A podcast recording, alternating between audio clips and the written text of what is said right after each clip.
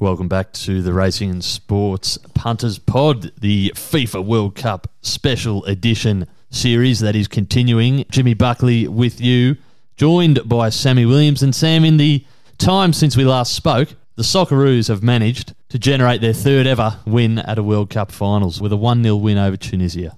It was wonderful, mate. It's just exactly what I think that the sport needed in this country and just the, the real boost that we were after. You know, there's just so much excitement around the team at the moment and puts us into the third game now with real hopes of getting through to the quarters. Yeah, now that will be early Thursday morning against Denmark. It's looking likely that we probably only need a draw to progress. However, I think if Tunisia was to upset France, then we may well need to win that game. So we'll see how things progress there. And uh, like, what a wonderful advertisement uh, over the weekend of Desert Theory. I knew you'd be excited, mate. a couple of big things happened on the weekend. One of them being Desert Theory, and the other one you making a Guns N' Roses concert. It's, uh, Good, good. There was all sorts of theories going around last night. Uh, look, so I mean, Australia beat Tunisia, as we know. Tunisia benefited from desert theory in their first match uh, against Denmark. However, we also know that Australia's desert is by far and away much larger than uh, Tunisia's slice of desert. So we'll chalk that one up. And in even bigger news for desert theory, Morocco upset Belgium last night 2 0 this is the Belgium side, which I think is ranked second in the world. Morocco wins that game 2 0. And one thing I will say is that Belgium is known for its distinct lack of deserts.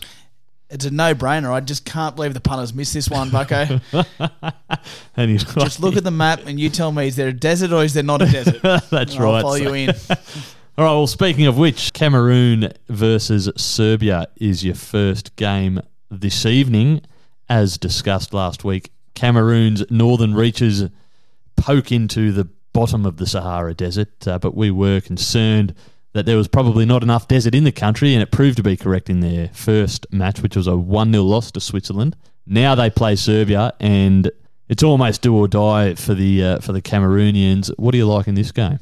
Yeah, look, Cameroon, they've lost their last eight World Cup matches. They're not exactly firing on all cylinders. They do have a bit of speed up front, which could could cause the Serbians a little bit of concern. I think the Serbians have got a little bit more class up front as well. It's one of those games you, you could play around with the Serbian victory, but I like both teams to score at two dollars. I think that there's there's enough there to see a couple of goals and a little bit on the scoreboard. So, although I like Serbia to win, I think there could be could be a goal from each team. Yeah, I think you're right. I mean, Cameroon did have some pretty decent chances against Switzerland in that game, especially in the first half. And that Serbian strike force is stacked. Like we say, Cameroon really can't afford to just go out there and sit back and wait for something to happen. So it's one of those games where it could easily be, a, you know, a two-one or a, or a three-one or a three-two or something like that. So that one looks pretty good at two dollars. Uh, very very nice. Now South Korea versus Ghana, very important game for both of these sides here. Have you uh, had a look at this one, Sammy? I have Bucko and the South Korea versus Uruguay match. 90 minutes, zero shots on target for both teams. Not exactly the advertisement that the great world game needed, but it wasn't it wasn't the spectacle, but we're here to make some money. Now for me, under two and a half goals at a dollar fifty. Now, South Korea, we know they're not exactly flying in that front. There might be a goal, but I can't see them being three goals in this match. I think the dollar fifty after after our two dollars in the first game, that's where I'm I'm playing, and that's where I think the money should be spent. Yeah, fair enough. A dollar fifty there, under two and a half goals in that South Korea versus Ghana game. Tend to agree. This is a huge game for South Korea. They really need to, I think, take the three points. As we know, Ghana, I think they're the they're possibly the lowest ranked team in this World Cup. The Korean side's pretty solid. Uh, Son, I believe, will be playing with uh, a Hannibal Lecter style face mask, which certainly gives them a little bit of a boost. But you're right, low scoring game on the cards there. Now, the big one Brazil versus Switzerland. Brazil, $1.44. Switzerland, $7.50 after that 1 0 win against Cameroon. What do you like here? I like Brazil. Uh, there's no shock. They're the tournament favourites. They're know, they're coming through this tournament fairly well and largely unscathed and, and building nicely for the bigger games. Brazil's won eight straight, and six of these have been with a clean sheet. I think that they're really showing why they're the world's best. I think they've just got so much, so much strike up front. Yet the defensive te- part of their game is arguably the best in the world as well. So I think the play is Brazil to win, holding a scoreless sheet. So Brazil to win two 0 not two 0 two 0 You're getting two dollars twenty five about that. So the Brazilians are a little bit short for me in the head to head market, but I think you play it without them conceding a goal and you get the two dollars twenty five about it. I think that's where the play is, mate. Yeah, no, that's fair enough. I, I mean, Switzerland, uh, they did get their goal against Cameroon, but they had to work bloody hard for it. And the fellow that scored it happened to be born in Cameroon himself, plays for Switzerland now, of course. How's this for a stat? Since his first World Cup in 2014, Neymar has been fouled 53 times in the competition, which is 11 more than any other player. And he was fouled nine times alone in that game against Serbia last week.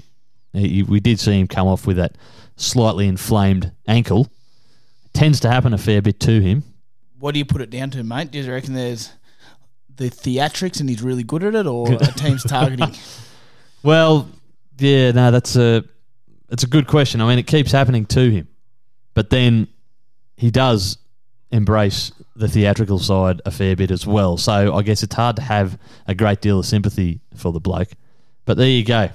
They seem to Serbia certainly seem to pursue that kick the absolute bollocks out of Neymar strategy, and we'll see if I mean Switzerland. Uh, you know, traditionally a very neutral country. I mean, I, I can't imagine they'd be approaching their football like that, but we'll see what happens. So there you go. Brazil, $2.25 to win, to nil against Switzerland. Maybe get on Richarlison to score a goal too. He has been electric. Well, he was electric in his first game. Now, rounding out the night, Portugal versus Uruguay. Two of the uh, most likable footballers in the world up against each other here. Cristiano Ronaldo and Luis Suarez. Good lord. Portugal two dollars to win this. Uruguay four dollars, and the draw is three dollars and ten cents. What do you like here, mate?